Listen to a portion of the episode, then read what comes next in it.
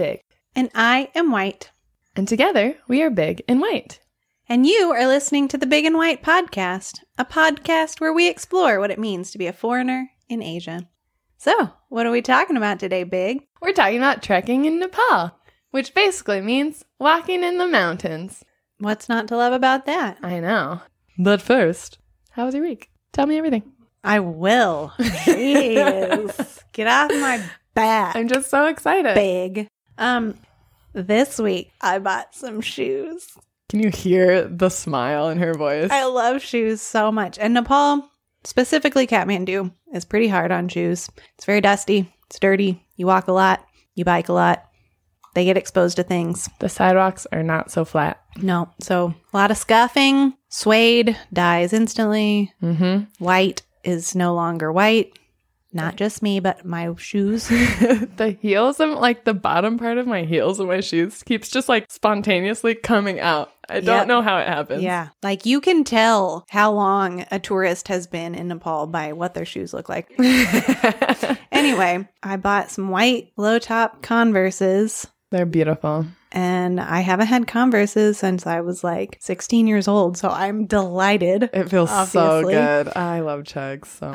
Um, but yeah, why it's significant is that I bought them to be gym shoes because I'm joining Big's gym this week. yes, she wants to be just like me. I It's mean, sure. you Yeah. tell yourself that Yeah. big. I'm excited though. I think it'll be really good. But anyway, Yeah. it cracked me up because I was like, I really want these shoes. But I was like, you can't buy white shoes for Nepal. They're going to be white for like one day and then they'll never ever recover and you'll have wasted all that money. But if you buy them for gym shoes, they will stay white because if you work out at a gym in Nepal, you have to have special shoes that haven't ever been used for the outdoors. Mhm. Yeah, you got your inside shoes, then you got your outside Yep. shoes. Everyone will like change their shoes when they get to the gym, put on their clean shoes, and work out. And yours will be beautiful and white. Yeah, so I can keep them white forever and It'll- look cute. It'll be amazing when Yeah. you Instagram your gym moments. I'll look like I'm in America. Except with the cool, amazing view at my gym of the whole Exactly. city.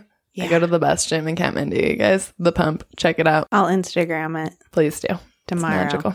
Not tomorrow. You don't know what day we're posting this. Also known as We Don't Know What Day We're Posting This. yeah, more specifically. Right, yeah, uh, so that's me. What about you? What'd you do? Uh, my exciting thing this week is also clothing related, except it's about how scandalous I am. Bum, bum, bum. Today, you guys, I'm wearing a dress that goes above my knees with no leggings underneath. Sexy mama. I mean, uh, you cycled. I too. know that actually was. I was like, mm, and then I got on my bike and I was like, whoa, that's my whole I feel the seat. too. no, but if you don't know, in Nepal, the modesty rules are that you cover your legs and show as much of your stomach as you want. yep. but in the city, over the last few years, things have begun to get a lot more lax, and you see people wearing shorts. My goodness. Yep. Oh, wow, wow, wee, wow. Yep. and dresses and stuff like that. So I don't do it very often because I still have that old mentality of you have to cover your legs. And I think, you know, it's like more respectful and conservative. Like at work, I would always cover my legs. Right. But every once in a while, it's fun to be free, let Yeah. my leg skin breathe Yeah. the clean air, the the dusty air of Kathmandu. yeah. Yeah. So I felt very scandalous and very stylish and very rebellious today. We went to to the fancy mall, which is a good place to be rebellious. I feel like I never liked the mall until I moved overseas. Now I love malls. I like I had to like work my way up to like them all here. Like it was too fancy. I didn't know like how I was supposed to act or like perform, like what my role was in this place. And like a lot of the clothes is kind of expensive. But then I realized the clothes are just expensive everywhere in It's Nepal. true. So now I shop so there. So here we are. That's where I bought my shoes. Yes. it was a great day. Yeah. great day for everyone's fashion. Okay, well, Let's do it. shall we talk about the mountains? Yes. Ba-ba-ba-bum. Trekking in Nepal is one of the most common activities here for tourists. And it's magical and amazing, and you all should do it. And highly recommended. Yes. But Yes. we wanted to give you some more information on it. To start this out, I want to talk about some misconceptions about right. trekking. Let's do it. What trekking in Nepal is not. It is not summiting Mount Everest. No, no. That's just a misconception about Nepal in general is that we spend all our time looking at, sitting on the top of, etc. on Mount Everest. Mm-hmm. So Nepal has lots and lots of mountains. Doesn't it have eight of the top 10 highest mountains in I the world? I think so. We got many's here. Yep.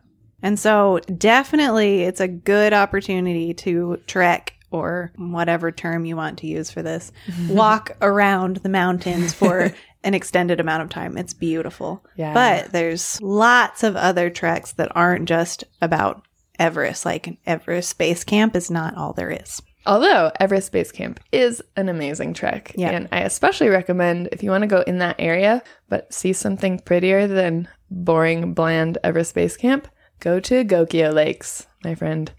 Such a magical land. Yeah, because you can see Mount Everest, right? Like it's a Yeah. better view of Mount Everest than at base camp, right? You can also go over a pass to base camp. So you can do like a little loop Yeah. instead of an up and back. Yeah, my roommate just did um three passes, which I think goes through base camp. Mm. It like, does. It's in that area. Yeah. Yeah. gorgeous. Yeah, that one's supposed to be amazing. But there's tons of other places that you can trek. The Annapurna region is really popular. Yep. Um, that's near Pokhara, which Right. is the second largest city in Nepal. But there's lots of other areas too um, that are, you know, more or less popular. Some places are super remote. Some places you need like super special permits for. Okay, what's another misconception of trekking in Nepal? Trekking is not camping. Yes. I feel like this is a mindset change that you have to make when you're thinking about Yeah. trekking in Nepal. And even as you're listening, you're probably like, okay, but I've been backpacking in the States or Norway or wherever you're from, Mhm. and I know what's what. No, you don't. No, Go away. Stop. Stop thinking you swipe your mind. Listen, my young friends. Let us imbue some wisdom. Mm. So the way trekking works in Nepal is you stay in what are called tea houses. So this originated from when people would just walk around the country before tourism and they would just go up to a village and be like, "Hi, can I stay at someone's house?" And then people would be like, "Okay." Yep. So now it has turned into all these little like small hotel cabin type places where you stay when you go trekking. Yeah, it's almost like a Camino de Santiago kind of setup. Mm, okay. Like you don't need to carry all of your own food. You Right. it's the assumption. Well, I'll say for most places, for most treks in Nepal, the well-traveled ones, then the expectation would be that you're going to stop for your meals at established restauranty hotel kind of places. Right. Yeah. And so there are some areas that are a lot more remote where people don't live, but those are less common. They're more difficult to get to, more expensive to do. So, more commonly, when you go on a trek, it's not like you're alone in the wilderness. Mm-hmm. You're kind of on this tourist route, only it's in the rural areas Yeah. instead of the city. Or not even necessarily just the tourist route. You're just like on trails that people are using for their daily work. They're like, I'm that. just going to the field. See you later. And you're like, okay, I'll follow you. Yeah. yeah. Yeah. So depending on what kind of trek you do, like you can be in like a pretty touristy area, you can be in a super remote area where people don't live, or you can just like walk to villages where people live and hang out. And usually those are called cultural treks. Those are fun too. I basically did that for work. Yeah. That's what the guerrilla trek is like. right, yeah. Less established, but mm-hmm. yeah. What else is trekking not? It is not cheap. No, no. I was giving my friend advice about coming to Nepal, and he was asking me like what he should do, and he was like, "Oh yeah, like how much would this trek cost or whatever?" And we were talking about the Everest trek, and I was like, "Yeah, probably like at least a thousand dollars." He was kind of like, "What?" and I could tell he did not believe me. He was like asking questions, you know, like trying to figure out like where's the lie here. But um yeah because you buy food at these tea houses and you you sleep in them you don't camp in tents um that costs money. And it's usually good to go with a guide. That costs money. And depending on which area of the country you're going to you're going to have to buy permits. And those can be pretty expensive i mean it's worth it my friends Yeah. it's very worth it and all that money goes to maintaining the natural areas of nepal and keeping them beautiful and trash free and well preserved so totally worth it but prepare your heart and your wallet for monies That's exactly what you came to Nepal to do, right? Just spend money. that's right exactly Yeah. i mean that's why i live place. here yeah. Something else that trekking is not is that it's not actually necessarily representative of Nepal. Yeah, so if you come here and you spend two days in Kathmandu in the tourist area, and then you go trekking for 11 days, and then you leave, you have not really seen Nepal. I'm Yeah. sorry to say. I mean, you'll no matter how like developed the trek is that you do, you'll probably walk through some villages and see some local houses and stuff and you're like, "Cool, I totally know what Nepal is like." But nah. also, remember that Nepal has many different climate zones. So, no matter where you go on your trek, it's not going to be representative of the whole country because there's also jungle, plains, there's high desert, there's middle hills, there's all kinds of different areas. Um, but you will get to see some of the most beautiful places, probably. yeah. Amazing. Another thing about trekking is it's not actually that hard, depending on which trek you do. I mean, some areas, like the Annapurna areas, there's a lot of up and down. There's a joke here. It's called Nepal Flat. Little Yeah. bit up, little bit down. Yeah, it like equals itself out. right. If you start and end at the same elevation, it doesn't matter how much up and down you do. It's flat. Yeah. Um, but depending on where you go, like if you're going to a higher elevation area, you can't go up that fast. It's like when I did the Gokyo trek, once you get to a certain elevation, you can only hike like three hours a day. Yeah. So you think like, oh, I'm gonna go on this amazing like athletic adventure, and then by 11 a.m. you're like, well, time to sit in the living room by the fire. I'm going to read my third hours. book. Yeah. so yeah, there's some treks that are really good even for like kids or, you know, if maybe you're not like super fit or you're worried about altitude. There's a huge range of different treks and like how physically challenging they are. If you have listened to this episode until this point, thinking that there's no way that you could actually do a trek in Nepal, take heart. You can. There is a trek for you. You really can. Our next um our next point is trekking is not easy on your bowels. yes, I said bowels with a B. so, one thing about the tea houses is that almost across Nepal there is a set menu. You know kind of what to expect. I Mhm. mean, the food, You got your dal bhat, you got your chow mein, you got your momos, yep, you got your chapati. yep. Your vegetable soup, Mm. your veg noodle soup. Mm. For breakfast, you got porridge, Eggs anyway. More chapati. Pancakes that Mm. aren't pancakes. They're kind of like Dutch pancakes, where they're like Yeah. really thick Yeah. crepes. They don't have um like rising ingredients in them, so Mhm. they're a little rubbery. Anyway, That's it. That's yeah, that's got. it. You eating those things? Yep. And Maybe uh, a Snickers bar that costs you a hundred dollars. Yep. So, but it's a lot of carbs. Like you're not going to really get very many vegetables. And uh, my first trek, I had a very hard time. Like I do not digest those kind of foods very easily. So order them. They're going to be delicious. Mm, but that's what you needed too if you've been hiking for like nine hours. Yeah. Yeah. after we just talked about only hiking three hours a day, Yeah. like, yeah, you need all your carbs. You gotta balance it out. anyway, yeah, maybe just take some like stool softener or What's that tea? Smooth move. That's my jam. yeah. That's a little too Too intense. too up in the air. You don't know what's going to happen, like when it's going to hit you. Yeah, true. So you don't want that yeah. to hit you on the trail. Okay, the last thing on our list of misconceptions about trekking is trekking is not just for foreigners. Woohoo! Yeah, I always love it when I go trekking and I meet Nepalis because I feel like a lot of Nepalis don't travel in their own country. Yeah. I mean, this is true of Americans too. I swear, I always meet Germans and Dutch people who have seen more of America than I have. And French people. French people are everywhere. Yeah, yeah. So the same is true of Nepal. I think a lot of Nepalis, especially that grow up in Kathmandu, like haven't seen much of their own country. But I think that's changing. And the last few treks I went on, like almost everyone that we met besides us was Nepali. Kind of, yeah, it depends on like what trek you're doing, probably. But it's mm-hmm. definitely becoming more vogue to do fitness kind of activities. Like mountain biking is also huge up Yeah. and coming sport. Yeah. so There's that new trail running lady. yeah, She's amazing. Yep.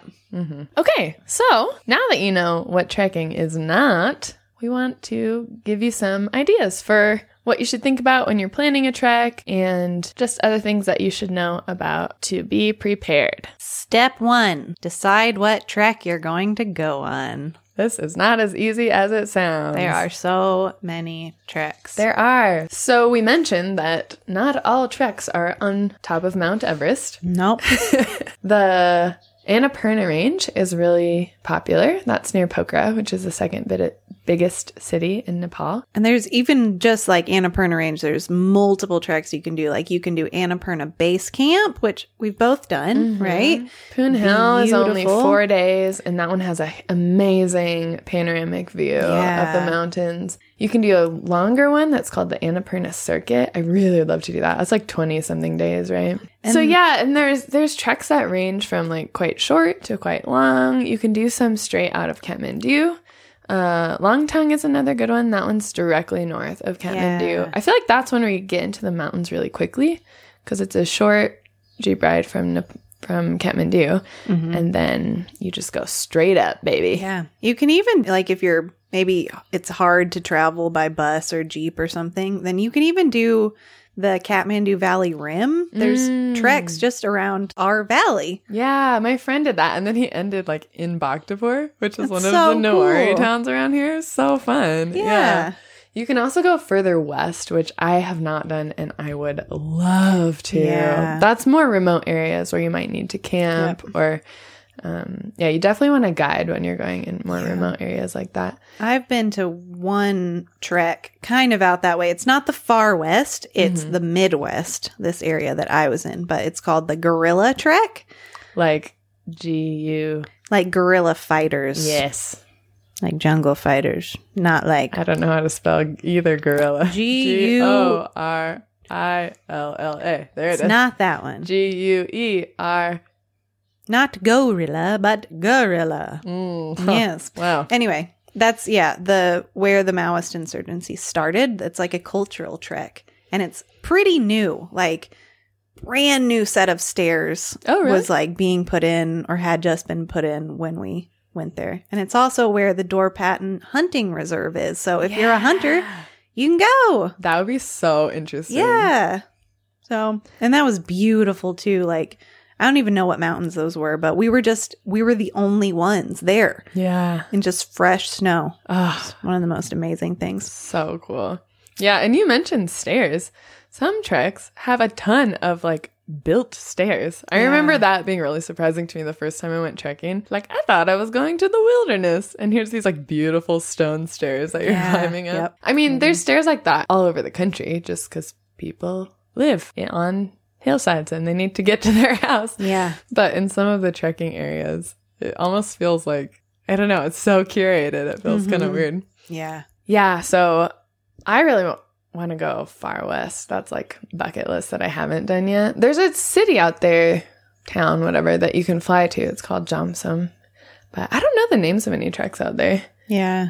Yeah. I don't quite know either. That's kind of like Jomsom is like, well, first of all, buying trekking permits to go to that area is like 500 US dollars. Mm-hmm. which kind of dissuades me from going. but that's a beautiful area. It's kind of um what do you call that? Like in the rain shadow. So it's a Mm. little more like arid, high kind of high elevation, Right. High of- desert. high right? desert. Yeah. Yeah. Yeah. And so like a lot of mountain bikers will go on treks, whatever you want to call that, mountain Cool. biking trips from there.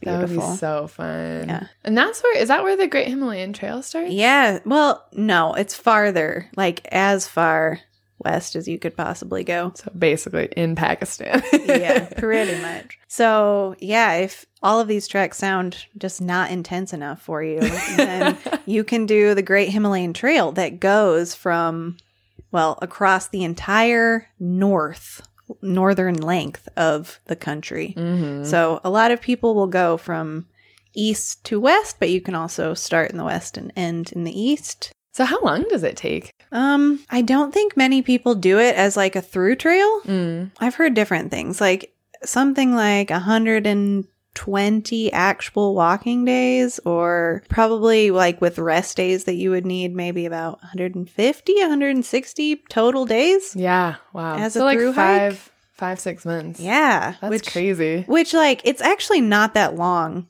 Like how many kilometers was it? Um. Yeah. So I just looked it up. It's seventeen hundred kilometers, which Yeah. is How many miles is that? Like a thousand miles. Yeah. So yeah, it's not actually like in terms of through hikes, like Right. Compared to like the Pacific Crest Trail or right, something. or the right? Appalachian Trail or something. Yeah. It's not that long, but the elevation changes are pretty crazy. So you just logistically, your body can't handle that much change. So some of those days, it's only like three or four hours of walking that you can do, and then you have to rest Mhm. and adjust. So this says that the highest point is six thousand one hundred and forty-six meters. Oh my gosh! So That's like over twenty thousand feet. over twenty thousand feet. Yeah. That would be so amazing. I actually have some friends who are looking to do it, do it as a through hike from the west to the east of the country in the new year. Ah, so jealous. Yeah, and I kind of want to join them for like some part of the trail. Just quit your job for five months. It's fine. it's fine. I don't have anything, you know, busy. You Yeah. know, it's totally Nothing to do. No. Yep. So that's the Great Himalayan Trail. That would be epic. So you've done in the east just for work, right? But that's Mm-hmm. a trekking area. Yeah, so we actually walked for part of our work. We were on the Great Himalayan Trail. Mm. So we actually met some people who were doing it. They were like at the end because they were on the east side. And yeah, man, I don't. What do I want to say about them? They were weird. I don't know why I brought them up. It'll Um, change you, man. Yeah. um, but yeah, so we met some people and they were doing it and they actually um, had a guide and porters and tents and stuff. hmm Because for the majority of the way, I think you can't really stay in those tea houses that we were telling you about. A lot of it's more remote and people don't actually live there because it's such high elevation. So for that, you definitely need like a lot of equipment and you need people who are local experts in what you're going to need to survive in those crazy, crazy climates. Yeah. Nuts, dude. Yeah. So that is a lot of, well, I guess we mostly just talked about all of the mountains, like the north of the country that you can do. Mm-hmm. Um, but I have been on a trek in the hills, which means lower elevation than the Himalayas, but higher elevation than the jungly southern Terai portion of the country. So my trek that I went on is called Pike Peak. Mm. I think I mispronounced it the entire time I was there. I think I said we were all saying like pikey, pikey peak. Yeah, that's what it looks like. Because I mean. America, we're we know about Pikes Peak, true. so yeah. it looks like that. old pikey peak. but that was really fun because it's a less developed trek. It's hasn't been in operation for very long, and um, we also did it backwards, like in the opposite direction that most people do, which was really a great choice. Fun. We only met one other group of foreigners while we were doing the trek, Mhm. but it was just awesome because it was more, it was kind of closer to what we would do in our jobs. Like you're staying just in people's houses. Like, yes, it's technically a lodge, but they're kicking their kid out of their bed so you can sleep in it.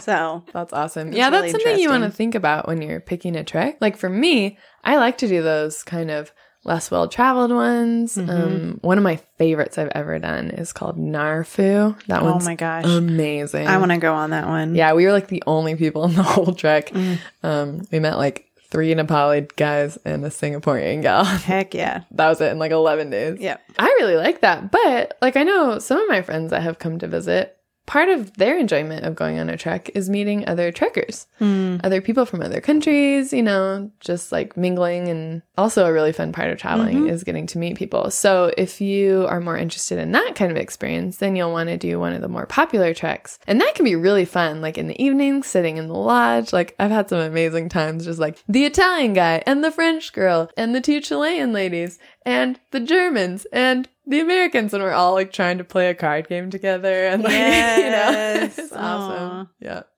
So once you decided where you want to go, the next thing you want to think about is whether you want to travel with a local guide. And generally, our recommendation is that you should Mm-hmm. for a few reasons. One, it's not like trekking in most other countries where you're like, oh, there's a trail here. Obviously, this is the trail that I should be on. Nepal, I like I already said, a lot of the trails that you're going to be on are just people's trails that, you know, they're using for work and life. There's lots of trails you and they're not marked as being part of a trek necessarily. you might be trying to get to your tea house, and you might end up in someone's rice field. exactly. Yeah, another good reason to get a guide is just to support the local economy. Yeah. A lot of Nepal's economy is based on tourism, and being a guide is actually like one of the best jobs that you can do. And so I feel like it's good to support Nepal in that way. Yeah. And you can learn a little Nepali. Like when I went on my first trek, I'd only lived here for two or three months, and so my Nepali was bad. Um, but the guide was awesome. He would just like once in a while be like, Baini, which is little sister. It's kind of like a respectful, but also I'm higher than you on the totem pole kind of term. Baini, what is rainbow? like testing. yeah. And I'm like, Indrani. that's awesome. and he like he taught me some Nepali songs, and it was great. Just yeah, just Yeah. be like, "What's this? What's this?" Yeah, and if you travel with a guide who's actually from the area that you're trekking in, that's so fun because they can tell you about the local culture Yeah. and they know all the plants and animals are and all of that. And if you're trekking during like the busy season, Mm. then you're gonna want a guide because they have all the phone numbers of the lodges, and they can call ahead and say, "Hey, I'm coming with three people, and they're gonna need a room." Because I've known a lot of people who don't have a guide. They show up and the lodges are all full Mhm. and there's nowhere for them to sleep or they have to sleep in the dining rooms. Right. Yeah, peak season for trekking here is like April and October. Pretty Yeah. much. So I would recommend actually, I've gone trekking several times over New Year's, like December, January, Mhm. and it's so cold, but you get really clear skies, great views. Yeah. And you're like the only people in Yep. the whole area.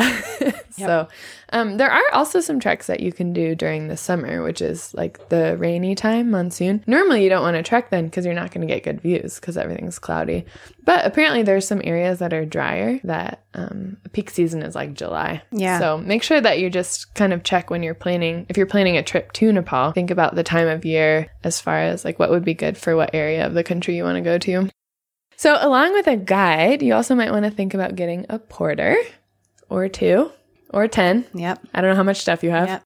It does kind of feel like an extravagance, but it's totally worth it, man. Yeah, I've never checked with a porter actually. I just I feel love like it. because you're staying in tea houses, you are hardly are carrying anything. Yeah. I'm used to backpacking in the US where you're bringing all your food, you have your tents, you have all this stuff. When you trek here, you have your clothes and your sleeping bag. Right. And, And, even like like when we're working, you Yeah, know, yeah. then you're carrying all your stuff and you're carrying all this recording equipment and yeah, that's true. I lied. books. I did have a we had a porter when we traveled for work. hmm Mhm. But yeah, the nice thing, I mean, again, you're supporting someone, you're paying someone a salary. And it also means that you can bring more stuff if you want. Yeah. You know, you can like have more clean clothes or whatever. Um, or maybe you are like a photographer and you have kind of some heavy equipment. Yeah, I think Yeah, it's freeing. Like you don't have to stress about it yeah. too much. Or if you have like bad knees and carrying Yeah. heavy things Yep. is hard on you, especially if you go into an area with a lot of stairs, man. Ooh, yeah. Yeah. But yeah, it's nice. Like a lot of the times, uh, porters are young guys who are like training for the Nepal army, Mm, want to yeah. get in shape, or they're actual trekking guides who are either in training or they're like just kind of off season and they want a little extra work. Mm-hmm. So It's pretty nice. And it used to be that they would do like the typical Nepali style of carrying things where you like wrap a rope around the actual bag and then Strap it to your forehead. yeah, forehead. put it against your forehead. So that's most of your weight is against your head. A really strong neck, man. Yeah. I don't know how they do that. So it used like you would have all of your extra, like your bag that your porter is carrying would be in like a duffel or something. But now it's getting more common that porters use backpacking packs. Oh, so really? Oh, I didn't know that. yeah, you might want to ask your guide what kind of pack that you should put your things in. Like, and if you mm. need, you know, if he's like, yeah, you need this kind of bag, then you can buy a really cheap knockoff in Thamel or wherever. Yeah, yeah. Another easy step for you to do is to get a map. Heyo. Wow, imagine you're not going to have Google coverage. I promise you. yes, always have a map. But you don't need to like figure out, you know, you don't need to order it from Amazon or something. No, just buy it when you're just here. buy it here. Like Yeah, there's yeah. there's so many stores completely devoted to the selling of trekking maps. So true. Yeah. And that's true of a lot of things that you need for your trek. You can get it here. Like, don't plan too far ahead. I feel like you'll just end up spending extra money on stuff that you don't need to. Yeah. Just get it locally once you're here. So, we already mentioned permits briefly, but most places that you're going to want to trek in Nepal, you will need a permit or two. Yep. Um, there's one called your TIMS, Trekker Information Management System. Mhm. And you need that pretty much anywhere you go. And you have to show the permit. So they basically it's so they can keep track of where you are. And if you disappear, then they can be like, well, the last place she was Yeah. was here. um, but yeah, in some areas they're restricted and you have to pay extra to go into those areas. And usually those are the best areas. Yep, that's So how you know. Get ready to shell out some cash. And you can do those again. Your guide will know what to do, Mm-hmm. and sometimes he'll- he's even able to get them for you. But You can I- also get them at a travel agency. yeah. Oh, oh, that's nice. I've never done that. Mm-hmm. I've done it myself Mm. in um, an office kind of by Thamel. It's in, within walking distance of Tom Thamel. There's also one in Pokhara. Yeah. Just bring um, passport photos of yourself. The one thing that you want to buy not here before you go is snacks. Yes. That's not all snacks, but specifically granola bars. Yeah, I like to bring like nuts and dried fruit, and you can buy that here. But granola bars here are kind of sad, Yeah. They all taste the same. and they just aren't very filling. No. They're, yeah. It's kind of like a, After if you're American, like chewy, what are those called? oh, the Quaker Oats, ones. Quaker chewy bars. It's Yeah. that kind of consistency, very light. Mhm. Yeah. So yeah, I always like to bring my own Clif Bars, um, which you can buy here now actually, but they're kind of expensive. Yeah. and also hydration pack stuff like either like Gatorade powder or they have like little gummies that you can eat that have caffeine in them. Yes. um, those are magical too. But you don't need to bring a ton of snacks because, like we said, you're buying food at these tea houses that you're Yeah. staying at. And you can buy like candy, like Mm-hmm. Snickers, Kit Kat, stuff like that here. So, not everything, just granola bars. Yeah. I'm passionate about this subject. I've made some mistakes in the past. For white, snacks are very important. yeah. Like sometimes when we travel together, like sometimes I'll bring snacks, sometimes I won't. She always has a Yep. snack on hand. If I'm hungry, I am not nice. Mm. And sometimes I don't even realize that I'm being not nice because I'm hungry. I'm like, oh, I haven't eaten in a few hours. Why am I That's so why I'm grumpy. Uh, another important thing is you might be able to charge stuff, but you might not. Was that helpful? the end. no, so it's not like, you know, wilderness backpacking where there's no electricity or charging points. Um, so you can bring electronics. Like I always bring, I actually, I take a lot of pictures on my phone, but I bring my camera with the backup charger and I usually bring my e-reader. Yep. So at a lot of places you can charge stuff. Sometimes they might make you pay like a dollar or something to charge your phone. But also keep in mind that it's not always the most reliable. You don't know if there's going to be electricity or not. So have stuff to charge with, but also have a backup Yeah. or be ready to not need to charge. Like bring extra camera batteries or bring a solar charger if you have that. Yeah, definitely worth it. Okay, let's talk about clothing. Okay. A very important thing to pack. Yes. What would you bring? Let's say like ABC. It's Okay. like Nine days. eight, or Eight nine days. days. hmm What would you bring? So I am like a pretty light packer when it comes to trekking. I sent my friends my tr- packing list. They were like, "That's it." but usually I bring two sets of underlayers. Mm-hmm. So I bring two sets of like wool pants or like um, kind of exercise pants. And then I have one pair of trekking pants. So then if it's warm, I can just wear the trekking pants. If it's cool, I wear one of the leggings underneath.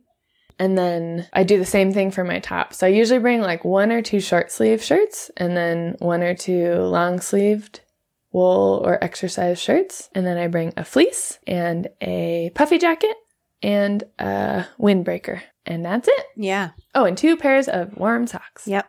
Yep. So my strategy is I just alternate every day. Like I wear one set of clothes while I'm hiking, and then when I get to the place, I take off the sweaty clothes I had on. I switch to the other set, and I wear those all day and all night, hiking them. And then the next day, once they're sweaty, take them off. Yeah. So it can get kind of smelly. Um, I would say for more than like five days, I'm probably gonna have a day where I'm gonna try to wash some stuff. That's my strategy. But if you have a porter or if you're just willing to carry more clothes and you like want more clean clothes, then you totally can do that. Yeah. But I would say that's the bare minimum that you should pack. Agreed. Yeah. I'm kind of like a, what would you call it? I get hot very easily when Mm. I'm walking and then I get grumpy. Mm, So, it's all about the layers. yeah, I know by now what I need to wear to not get angry. Like, you start off in the morning and you're like, oh, it's a little chilly. And then, like, 200 meters later, you're like, oh, I have to take off my whole pack and I have to take off this fleece pullover. And, you know, and then you have to, it's a whole thing Mhm. to I'm like all about strip off. the Beijing belly, which is where you just pull your shirt up over like to your armpits, so your your undershirt is exposed. Yep, but you don't have to take the whole thing off. Right. Yep. Like, yeah, I pretty much know that I want my arms exposed. If my mm-hmm. arms are covered, then I'm going to get too hot because all your blood leaves that area anyway. So, like, Yeah, it's hard because usually when you leave in the morning, I mean, you're at pretty high elevation, so it's chilly. But then if you're hiking in the sun, it can get quite hot. yeah. Yeah. So, something that is left over from my half marathon running days um, that I really suggest is compression sleeves. Mm. So, they're basically like having long sleeves on, but then they're not they're not attached to to, anything. So then if you get hot, then you can just roll them down to your wrist or take them off. If you get Oh, cold again, then just just pull them back up. That's genius. I did that for our last work, my last really big work trip where we were walking on the trekking region and we were, you know, going up to really high elevation and it got cold and then we were hot again and I never had to take, took off my pack. That's awesome. So yeah. Yeah, and that it protects you from the sun as well. Mhm. I usually like to pack. Sometimes, if I know it's going to be a warmer trek, I'll pack a long sleeve shirt that's really light fabric Yeah. so that it protects me from the sun, but I don't get super hot. Yep. Yeah, because you do, the higher the elevation, the easier it is to get sunburn. Mm-hmm. I feel like whenever I go trekking, I just have an eternally red nose the whole time. like old Santa Claus over here. Just prep yourself for it. Yeah, yeah. So some people wear like hats to protect their face from the Mhm. sun. You essential item sunglasses. Yeah. You gotta have sunglasses because, especially if you're in areas with snow, it can be really hard on your eyes when the sun Yeah. is reflecting off of the snow. Something else that I do if I have a, a porter Mm-hmm. is I'll bring two different pairs of shoes, Wow. which is such a luxury. But I did that for both of my like tourist treks that Yeah. I've done. And um so I would have hiking boots that I would wear for half of the day and then I would change them out to my trail runners cuz I got kind of weird feet. They're very prone to blisters. My toes are kind of obnoxious. So, yeah, then you're, you know, you don't have the same pressure points, you don't get blisters as Mm. much and it rains. Yeah. So, then you don't have to worry about having wet shoes. hiking in wet shoes is Yeah. the worst. Yeah. Yeah. Yeah. I also always bring um, some sort of like flip flop or sandal to wear around, like once I've arrived Mm. at the trekking spot. And usually it's good to get something that doesn't go between your toes so that you can still wear your socks with it. So like Nike slip-on kind of things or Mhm. classic soccer shoes. Perfect. and also, just a tip to remember that clothing rules and modesty is different here. So I know that in most Western countries now, it's perfectly normal to wear yoga pants as normal pants. Yeah. That is not perfectly normal in Nepal. So even if it's something that you would normally wear hiking, you know, maybe in North America or Europe, just remember that the crotchal and buttocks area are not to be shown here. yeah. So in the city, it's it's not it's not as big of a deal, but I feel like the more remote you go, the more careful you want to be about just being respectful of the cultural modesty rules. So for women, definitely wear like hiking pants that are a little baggier. And shorts are okay, but they shouldn't be too short, like not much above the knee. And I would recommend not wearing shorts at all for Yeah. men or women. Yeah. It just, you know, Nepalis obviously know that you're different. Mm-hmm. They don't really expect for you, they don't think that you look like them. But uh, it's just weird. Yeah, I feel like whenever, even if I roll my pants up, like to cool down, and then an old lady walks by, I'm like, I'm so sorry. Yeah. I'm so disrespectful. I'll pub my favorite pants yet again. I think I've talked about them before, but the brand is Coalatree Mm, with a C, and they're amazing. They have, I mean, I think it's unisex, mm. maybe, but they're the best trekking pants I've ever found, especially if you have hips Yeah, like me. And all the regular trekking pants make you look icky.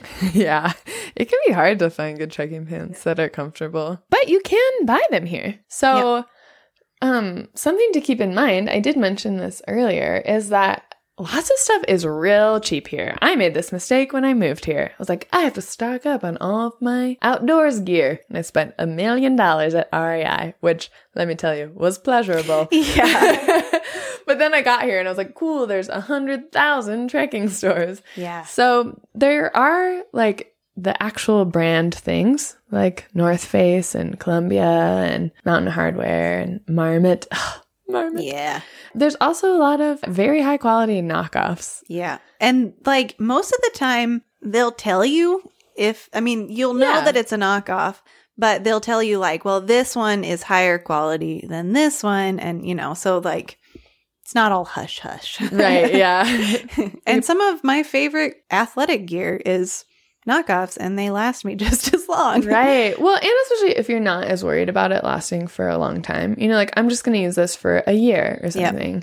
Then it doesn't matter if it's super durable, you know. And things that you maybe don't want to pack in your suitcase like trekking poles or like I don't know, the right kind of snow gloves or like Mhm. whatever. It's all available here. And there's a lot of places you can go where the people will give you advice. Like you can say like Mhm. hey, I'm doing this trek this season, you know, how's the weather been lately? Like, what am I going to need? And a really good place for that is Shona's. It's owned by a British Nepali couple, and they always know exactly what's going on. I'm like, yeah, I'm doing the Nar Phu trek. And they're like, oh, I heard that there was snow on this pass last week. Mm. So you probably should bring this kind of shoe, whatever, you know. So that's definitely a great resource as well. yeah. I think they're on Google Maps too. Are I they? think we looked them up. Okay, yeah, they're in Thamel, the tourist area of town. Um, you can also buy trekking stuff in Pokhara and in Lukla, which is the town where you start the Everest Base Camp trek from. And you can also rent gear too. Like, if it's more expensive gear that you don't want to invest in, Mm-hmm. rent it. Yeah, when my friend came and we went trekking, he rented a sleeping bag. I think it was like Ew. 60 cents a day. But it was so easy. It was great. Yeah. Yeah. And you can rent packs, you can rent like rain gear, you can rent puffy jackets. Ooh, I just had a thought. Rain gear. Mm, yeah, bring rain gear. It's going to Yeah. rain. But like depending on the season, like again, I'm really I get really hot really quick and I get grumpy if it gets wet and I've done a lot of wet trekking. yeah, you have. Like I think every single trek has been wet trekking. No. 3 out of 3. But most of the time in Nepal, like you're not going to get really huge windy rainstorms and it's going to be hot too when it's raining. So like uh, your rain gear is going to get gross inside because you're going to be sweating. hmm So bring a umbrella. Yes. And it covers your pack. Yeah. Yeah. Oh, man. I can't stress that enough. If you think that's weird, I don't care. Bring it anyway. Well, and you can use it if it's sunny as Yeah. well to block the sun. Be super Asian about your life. Yeah. It's the best. Yeah. Yeah. Great advice. Bring an umbrella, everyone. And speaking of sun protection, bring sunscreen and yes, bring it. Yeah. Don't buy it here because it's way more expensive here. It's so expensive. It's crazy. Yeah. So there's some other things that you're obviously going to need, like a sleeping bag Yep. and a backpack to carry your stuff. You don't need a huge backpack. Like I have a 40 liter that I love. It's super light. Mhm. That's perfect size for me. Yeah. Um, I like to bring a blow up pillow. Most of the places you stay will probably have a pillow too, Yeah. but And a lot of them will have blankets too, but don't count on it. right. And even if they do have blankets, it's cold. You're going to high elevations. You're gonna need a sleeping bag. Yeah. When in sure. doubt, pack warmer and everything. Yeah, for sure. Um, you also should bring some kind of water filter. You can buy water along the trail, but that is going to get real expensive real quick. Yeah. And you're wasting all these plastic water bottles and Right. Yeah. So my favorite kind of water filter is the Sawyer squeeze filter. It's Mhm. so easy. But you can also do like the UV ones or whatever. Yeah. Um if you have the kind with a pump, those that's going to be hard cuz you're Yeah. usually getting your water out of a tap. Yeah. It works, but you have to ask the hotel person, like, can I have a pot? Yeah. Dixie, you know, like, and the, it's just a little bit weird. So, yeah, yeah. okay. What about showering? Oh, yeah. Keeping yourself clean. Well, I mentioned that I just wear one set of clothes the Yep. whole time. so if you are averse to bad smelling people, maybe don't go trekking with me. yeah, this is something that ranges a lot, I think. Some people, like our friends, when they came, they showered every single day of their trek. yeah. Which I don't do that here. Yeah, to me that is nuts, especially when it's so cold. I'm like, no, no, not worth it. Mm-mm. Um, you can at some places pay for them to boil water for you, so you have warm water. But yeah, I usually shower like every four days or something, and then I bring baby wipes to wipe down the other days. yep. That's my strategy. And uh, one other thing that you might not think to bring is stuff to entertain yourself. yeah. Like we mentioned, some of your days you might have a rest day, like an elevation acclimatization day or whatever, and you're going to have a lot of free time on your hands. Mhm. So bring a book, bring playing cards, bring a journal, bring your camera, go do some photography. Yep. I bring an audiobook and I bring books on my Kindle Mm-hmm. for backup. Yeah, girl. So, yeah. and you want to make sure you have warm clothes too for just hanging around. Uh, like I went trekking with my friend once and we had just the right clothes for walking. This was ABC.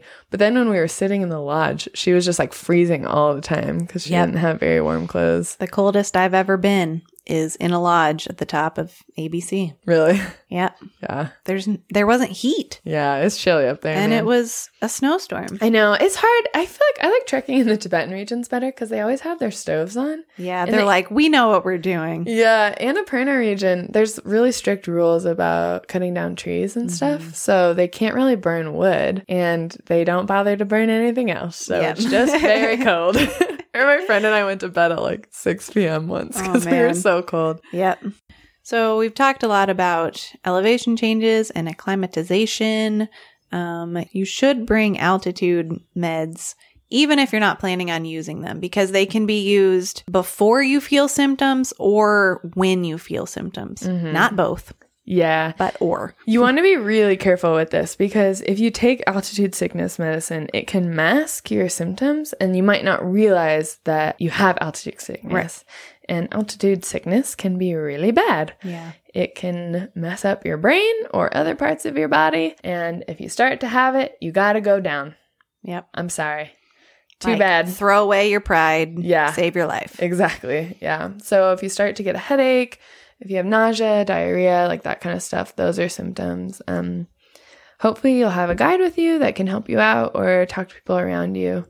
Um, but yeah, you can get the meds here. I've never And I would actually suggest that you get them here because they're going to be cheaper. Like them. Mhm. Nepal knows about medicine for the mountains. Right? Yeah. So there's there's um the main one is called Diamox, Mhm. and I've heard it's actually made in India. There's another brand that's Nepali made that one of my trekking guides more recommends. oh, interesting. Okay. Um, but I can't actually remember what the name of it is. So Go to the pharmacy Google it. and ask. Yep. Yep. Yeah, I actually took a wilderness medicine like first aid course, Mhm. which was crazy. now I have all these traumatic images in my mind of what could happen on a trek. man. But one of the things that we did, this is so interesting, is they have this contraption where if you have really bad altitude sickness and you Mhm. have to wait for a rescue, like for the helicopter to come or whatever, you get inside this tube, this like blow up tube. It's made of this like the stuff that bouncy castles are made out of. you know? Amazing. and uh, it has a little like clear window in it and you just have to lay in there and then someone outside pumps it up so it's at like the pressure of sea level Mm-hmm. so all of the like your blood is able to absorb the oxygen the way it's supposed to because that's what causes altitude sickness is you're you can't like take in enough oxygen and then you have to just stay in that tube until the rescuers come to get you so one of the So if you don't want to have to do that, you better just listen to your body. That's right. And don't go up too fast. Usually, Yeah. the people who get altitude sickness most commonly are people who are really fit because they're like, yeah, I can just climb like a thousand meters today. yeah. No, it's no. not about that. yeah, it's not. It's not something that you have control over. And like White said, swallow your pride because it's not an indicator of how fit you are or No. how healthy you are. Because sometimes really unhealthy people don't get altitude sickness and super healthy fit people get altitude sickness. So something to be aware of and think about. Yeah. So do you have any things like little luxury items that you also always bring? Yeah, I feel like like I said, I'm a super minimalist when I do trekking. But the one thing that I always bring, you're gonna laugh, is mascara. Oh yeah. it's my like one makeup item because my eyelashes are so blonde. I feel like if I don't wear it, I have like these tiny beady eyes. And when you go trekking, you're taking a million pictures because Mhm. it's so beautiful. So that's my luxury item. yeah. Um, mine is all related to food. Good. Surprise, surprise. I sound so much fatter than I hope that I am. I can attest you're not fat. um, yeah, I try and space it out so that I have like chocolate every time that I actually need it. and it's kind of funny because for work, I don't do this. Hmm. But if I'm trekking, I think it's because you have so many more off hours. You're just like laying in bed reading when you're Mm. trekking. And um and then when you're working, then you're eating like humongous meals of dal bhat. Mm-hmm. So anyway, yeah, I bring usually Snickers or something like that. Nice. And then I also bring little packets of Starbucks Via. Packets? Coffee? Because you can get coffee when you're trekking, but it's usually Nescafe. So. yeah, and then you can just ask for hot water and hmm if you want to like make sure that your friends think really highly of you, bring Via packets for them. yeah, good. Amazing. be be the giver of the group. Yeah. I love it. okay, well, I have a funny story about a time when I should have brought more snacks. yes. So tell me. I had gone trekking like several times and there's just always a lot of food available and I never eat all my snacks. And I'm like, why do I lug these around, right? so then my friend and I went on the Nar Phu trek, Mhm. which again, highly recommended. Mhm. It's in this like really interesting Tibetic area and they speak their Mm. own language and it's one of the more remote ones. It's yeah, it's just not super well traveled and there was a couple days on the trek where it was like, okay, there's one place to stop for lunch in between the two places we're sleeping. Mm-hmm. so it's like cool, but there's a lunch place, so I don't like need to bring snacks or whatever. So then this one day we're out trekking through this like winding gorge. It's so beautiful. It opens out into this wide like mountain kind of like meadow valley with all these baby goats. Yes. And it was like a ghost town. There was all these old cool like stone buildings that hmm. were vacated. Wow. And there's one little lodge that's supposed to where we're gonna eat lunch. And we go up to it and it's closed. No. Oh no. And I could tell our guide felt so bad. Like he felt like it was his fault, which it wasn't, obviously. So he's like, What are we gonna do? You know? So he's like wandering around and then we see this little old man like walking around behind the goats and we're like, guide goes over to him and convinces him to give us some food. But it was Another good reason to have a guide. yeah, it ended up being amazing because we got to go in his house, which was like underground. So we hmm. climbed down one of those ladders that's just like one pole where they carve little Yeah. notches out of it for your toes to walk down. And we sat Which is so fun with your trekking packs, right? Like, what? I'm gonna die. yep, exactly. And he just fed us um basically like dhido. So but very watery. So it was like this millet porridge Mm. essentially. And he was so cute and so shy. I tried to talk to him in Nepali and he was just like that we gave him like way too much money for the amount of food that he gave us. but it was it turned out to be a really amazing experience Yeah. to get to see his home and like meet this random old man. Yeah, that's awesome. Oh man. Well, my funny tracking story is um also related to food. Of course. Yeah. So this was during the Pikey Peak trek. hmm And it's like I said, like you're pretty much staying in people's houses. And so my friend and I were staying in the same room. And so it was really early in the morning. And, you know, we had just woken up. So we're just kind of sitting on our beds and we're talking to each other. And then um, all of a sudden, out of the corner of our eyes, we'd kind of just see this hand coming through the doorway, like on the ground. and it's coming from the doorway under my bed. and my friend and I both just stopped talking. We're just hmm? Just looking, looking at this like hand. what's happening right now. And the hand reaches under my bed, gets a few potatoes, gone again. We never even see the guy's face. and so we were both just like, "Ah." And then like maybe 10 seconds later, we just look at each other and just start laughing. Oh my god.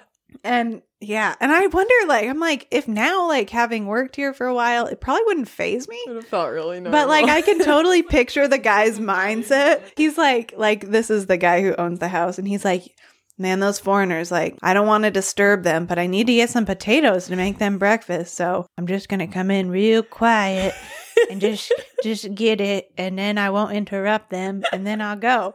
but we're just like what? Like you know the whole like the process of like working through what's happening like oh maybe it's our friend who we're trekking with just coming in. No wait what? What is that hand wait coming towards me under my bed potatoes mm, that explains what i was smelling last night like oh, you're laying in bed like it smells Hmm. like potatoes. It's a cultural thing. Like, especially Tibetans, I feel like they'll keep um potatoes and onion and garlic, like they'll store it under their beds. mm, And yeah, that was it. there you go. Magical. And did you have delicious you know what? potatoes for breakfast? They were so good. Well, you guys, I hope that inspires you to go trekking Yeah. in Nepal. yeah. I mean, you too could have potatoes under your bed. Potato bed. Potato bed and porridge. no, but really, I mean, if you do go trekking in Nepal, no matter what country you're from, if you're Nepali, if you're not, it'll be one of the most unique, amazing experiences Yeah. of your life. And it might suck sometimes. You might hate yourself a little bit, but it will all be worth it. I Yeah. promise. Let us know if you have been trekking in Nepal or if you're planning on going. Tag us in your pictures. We would love that. Yeah. Awesome. Okay, well, now it's time for our very super duper relevant segment of the week. Wow, already?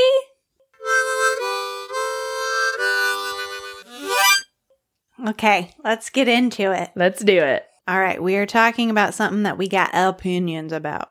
So, what is the difference between mountains and hills? There is a big difference. Yes, let me tell you, whenever people visit me, my house has a south facing porch and it has this beautiful view of the southern hills around Kathmandu. And people are always like, wow, look at the mountains. And I'm like, Mm-mm, no, no, not mountains. Or when you're like, mountains? Where? Where? Yeah, Where? yeah. My friend came to visit when it was cloudy, and I was like, "I'm so sorry you didn't get to see the mountains." He's like, "I saw mountains." I'm like, "No, you didn't." like, oh, sweetie, you don't even know. yeah. So it is though really interesting, like how culturally defined a mountain is. Yep. You would think it would be pretty clear cut, but it's not. If you've ever seen the movie An Englishman Who Went Up a Hill and Came Down a Mountain, well, if you haven't, I highly recommend it. With baby Hugh Grant, he's so cute. Yeah. and Welsh people. Yeah. But yeah, so my friend who's studying geology, when he came to visit, he was telling me they learn a lot about Nepal because obviously so many mountains here. But he was saying that it's pretty culturally defined. So, in a lot of cultures, it has to do with the prominence of the mountain over the rest of the area and if it casts a shadow over the people, kind of. Huh. So, like, an example would be in Portland, there's like one tall mountain. It's called Mount Hood. And everyone knows about it. Everyone notices it. Like, it's very much a part of your understanding of the landscape, and it's very important. So, that's a really common way to define what a mountain is. Um, some cartographers, for example, in the movie uh, Englishman Who Went Up a Hill and Came Down a Mountain with baby Hugh Grant, he's so cute, highly recommend it. they define it as something that's over a thousand feet tall, I think. A thousand feet? Is that right? Yeah. Well, the UK, they don't got very tall mountains. so. Yeah. No, my friend actually, um, British friend, she realized after like three years of living here that her health insurance didn't cover anything that happened above like 1300 meters. no. And Kathmandu Valley is higher than that. Oh, so we were like doing a trek together and she realized that. She was like, no, That's because, crazy. yeah, because it was health insurance originally made for the UK. Why Well, would they even define that if they don't have stuff that high? Right? Yeah. That's so crazy, dude. insane. Yeah. So anyway, but he told me that he learned in his class that the Nepal definition for a mountain versus a hill Yes. is a hill is something that you can grow things on. oh. So even if it's really tall, like we have some hills here that are, you know, as high as mountains in Yeah. the US or other places, but they're green and Mhm. you can carve a rice paddy, paddy out of that and put some food on it. Yeah. So that makes it a hill. That A mountain sense. is something more rugged and usually would have snow on it. Yeah. So be careful what you're calling mountain or a hill. I know the struggle. I'm from Arkansas and we're like Everything feels like a mountain. very comfortable with calling things mountains. I was like showing a Nepali friend pictures of where I'm from, and I'm like, it's, you know, we have the Ozark Mountains, the Boston Mountains, the Ouachita Mountains, and they're all ancient, ancient mountains. So they're very small and round. and smooth. Yeah. Yeah. And um, and so I'm showing pictures of the Ozark Mountains where I'm from, and he was like, "Oh, so very small hills." You're like, oh no, part of my identity just died. right. but I get it. Yeah. yeah. It's an important distinction in the land of Mount Everest. Yes, definitely. All right. Well, thanks for listening, friends. Go do some trekking. Please do. It's really fun. We promise. Yeah. We like doing it. We do it all the time. Yeah. Sort of. It takes a while. You got to take like two weeks off of work. So, True. yeah. Um, but yeah, we'd love to hear from you guys. Find us on all of the social medias. Email us at bigwhitepodcast at gmail.com. Remember to rate us on Apple Podcasts. Yes, and many thanks to our patrons that we have. It helps us out so much because having a podcast costs money. Who knew? So we're really grateful to you guys that you're making this possible. And well, I guess I should hang up now. Okay. Yeah. Okay. Uh, I got, okay. I gotta go. I mean, I've pretty much already hung up. Okay. Okay. Okay. All right. Okay. Great. Bye. Great. Okay. Bye. Bye. Bye. Bye. Bye.